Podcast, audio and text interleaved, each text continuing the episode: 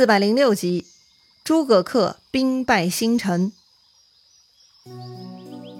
上一回咱们说到，司马师兄弟本想欺负吴国小皇帝刚刚登基，举兵南下进攻吴国，没想到反被东吴打得抱头鼠窜。但是呢，这次出门还是招惹到了诸葛恪，所以诸葛恪呢约上姜维，这就要反扑魏国了。要说眼下是不是进攻魏国的最佳时机呢？还真不好说。毕竟魏国那边最老奸巨猾的司马懿也不在了，如今啊都是小辈们的较量，谁胜谁负还真不一定呢。诸葛恪、姜维、司马师、司马昭这几个的能力还真的是各有千秋呢。不过魏国有一个优势，就是啊他们连年被诸葛亮进攻，他们从战争中总结出了非常宝贵的经验，那就是开头必须要坚守，然后再找机会进攻，就算进攻失败。自己这一方的损失呢也会很可控，所以听说诸葛恪打过来，司马师下令坚守。这回的坚守呢还真的很给力。诸葛恪在新城外头打了几个月，就是拿不下新城。诸葛恪也着急了哈，于是呢下了一条很严厉的军令，就是啊，若有任何人偷懒不全力以赴呢，就要砍了他。于是呢，在高压军令之下，吴军众人都很拼命。果然啊，渐渐的。似乎新城的东北角呢就要被攻破了。这个时候，新城的魏军守将张特就想出了一个主意，他搞了一个带条件的假投降，试图骗住诸葛恪。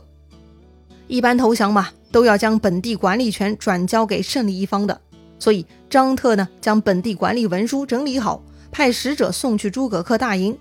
使者说呀，其实张特将军啊早想投降了。只是担心连累家族老小，所以呢才坚持到了今天。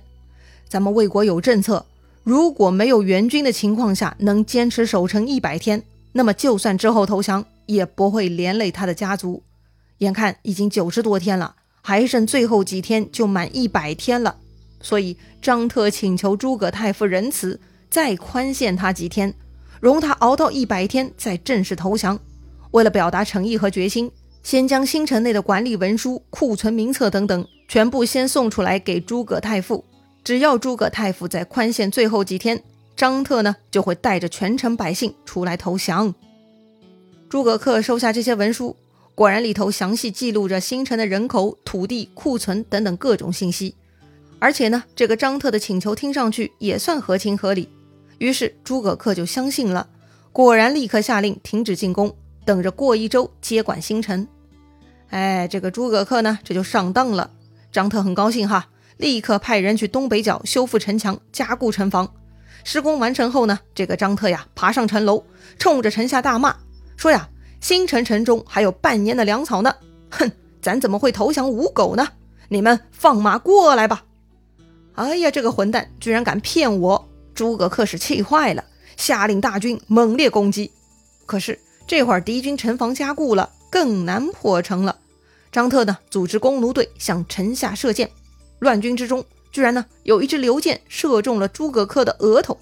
这个诸葛恪呀，立刻翻身落马，被旁边众人救回了大寨。哎呀，打了一百天，居然还没能破城。关键呢，此刻老大又中箭，吴军士气就开始低落，大家呢都无心恋战，想撤退了。当然，诸葛恪很坚持，他不同意撤退。他坚持留在军营中养伤，不过很不幸啊，这段时间呢，由于天气炎热，很多吴军就开始生病了，有拉肚子的、发烧的，大批人马呢，居然就病倒了。这么一来，军中士气就更低落了。这天，诸葛恪感觉自己身体好一些了，就准备再度组织进攻。这个时候呢，军营的管事就过来向诸葛恪报告，说很多人都生病了，没法出战呢。听说这话，诸葛恪火了。老子中箭还想着带伤出战，他们生什么病啊？哼！再有人说自己生病的，就拉出去斩了。啊！诸葛太傅如此不近人情啊！很多小兵听说此话呢，索性就趁夜逃跑了。更夸张的是，一个吴军都督名叫蔡林，这位蔡都督啊，更人才，他居然带上自己的本部军马，直接投降魏国了。不管怎么说。此刻吴军还在上风，居然这个蔡林还情愿投降下风的魏军，可见诸葛恪多么的不得人心啊！听说此事，疯狂的诸葛恪终于有些清醒了，他亲自上马去军营中视察，果然呐，很多士兵都面色蜡黄，浮肿无神，看着嘛就是生病的样子。哎，罢了，既然如此，那就班师回朝吧。好了，士气低落，很多人生病的情况下撤退，必然是不能全身而退的。魏将冠秋简听说诸葛恪开始撤退了，立刻带上大兵就追杀了上去，把诸葛恪的军队杀的是找不着北呀！哎呀，吴军大败，啥好处也没捞着。出门一百天，损失大量军马。看来呢，诸葛恪在军事方面比他叔叔诸葛亮要差远了。行军打仗不如诸葛亮，这点嘛也不算丢脸，毕竟诸葛亮太牛了。但是治国管理方面，小聪明的诸葛恪呢也是大有问题的。诸葛恪这次进攻魏国大败而归，颜面扫尽。这样呢，诸葛恪很羞愧，他呢假装生病就躲在家里不肯上朝了。于是皇帝孙亮亲自到诸葛恪家里来看望他，文武官僚也来拜见他，嘘寒问暖，搞得诸葛恪呀也没办法继续躲避。所谓恼羞成怒，一开始嘛他是羞愧的，渐渐的诸葛恪就开始愤怒了。他很爱面子啊，他想来想去。这回的失败不能自己一个人承担呐，得找些人来背黑锅呀。于是呢，诸葛恪就开始伸出黑手，示意手下呀检举揭发别人的过失。很简单嘛，如果有人在军中抱怨，这就叫扰乱军心。这种罪状嘛，实在是太容易抓了。所以呢，在诸葛恪的授意下，很多人都被查出有原则性的问题。于是嘛，罪责轻的被发配边疆，问题严重的就被斩首示众。诸葛恪就这样啊，在朝中啊搞得腥风血雨，杀掉了很多官僚将领。一时间呢，吴国朝中是风声鹤唳，人人自危呀。一个大臣位高权重，一手遮天，随意欺负同僚，排除异己，这种行为嘛，当年的曹操干过，而且成功了。所以呢，如果诸葛恪跟曹操一样胆大心细，把皇帝拿捏得死死的，那么或许诸葛恪也可以当吴国的曹操。但是啊。诸葛恪虽然跋扈，却疏忽对皇帝的看管，这下嘛，他就要麻烦了。怎么说呢？哎，当时有人看不惯诸葛恪，就去找皇帝孙亮商议。这皇帝虽然没有权力，但皇帝毕竟是一国之主，有些事情啊，得到皇帝的支持就可以做大做强了。找皇帝商议的人呢，名叫孙俊，也算是吴国的皇族了。他是孙坚的弟弟孙敬的曾孙。孙权在的时候呢，很喜欢孙俊。所以啊，令孙俊掌管御林军，但如今诸葛恪膨胀了，他居然夺走了孙俊的御林军权，将这个差事啊派给了自己的心腹张约、朱恩。哎，这就是动了皇族的奶酪了。孙俊很愤怒，就想要报复。这事儿啊，被诸葛恪的对头太常卿滕胤看去了。滕胤啊，很机灵，主动跑去煽动孙俊。滕胤说：“诸葛恪专权肆虐，杀害公卿，那就是有不臣之心。”您作为中士，不能坐视不管呐。本来孙俊要报复诸葛恪夺权，这会儿呢，滕胤给了他一个更高大的理由，因为诸葛恪有不臣之心，所以作为宗室成员，孙俊有义务清除诸葛恪，保卫皇室啊！完美呀，这个理由棒棒的。于是呢，孙俊就带着这个非常正义的理由去找皇帝孙亮了。那么孙亮什么态度呢？孙亮看到孙俊很高兴，他说呀。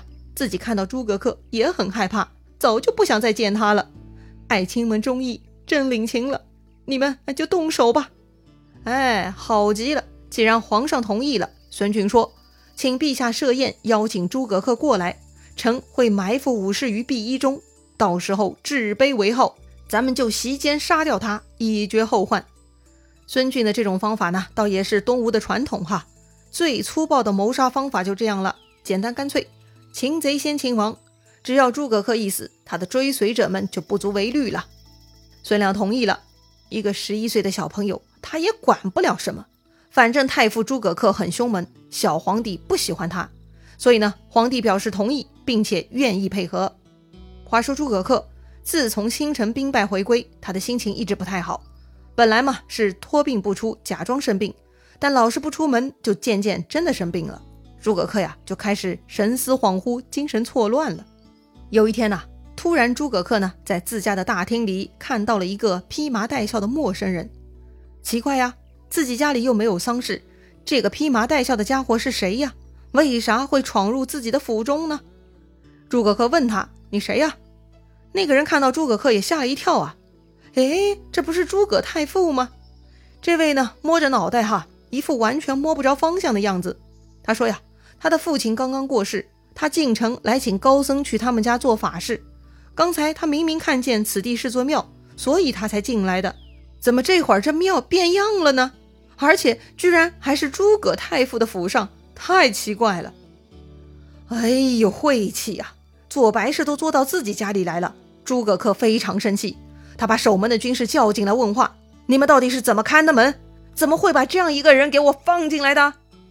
那些军士赶紧求饶啊，说呀：“咱们十几个人守在大门口，从来没有离开半步，也没有看见一个人进来呀，真的不知道这个人是怎么混进来的。”哼，触眉头，找和尚找到自己府上来了，这一群酒囊饭袋！诸葛恪大怒啊，下令把这个披麻戴孝的孝子以及守门的军士全部拉下去斩首。诸葛恪呀，还真的是有够狠毒哈。那么，到底是那个孝子的错觉呢，还是诸葛恪的错觉呢？怎么会发生这种奇怪的事情呢？话说呀，这天晚上，诸葛恪呀就睡不着了，半夜的时候啊。突然听到正厅中有巨响，如同霹雳。诸葛恪赶紧跑到正厅去查看，发现厅堂中间的大梁居然莫名其妙被一折为二了。哎呀，房子突然出问题了呀！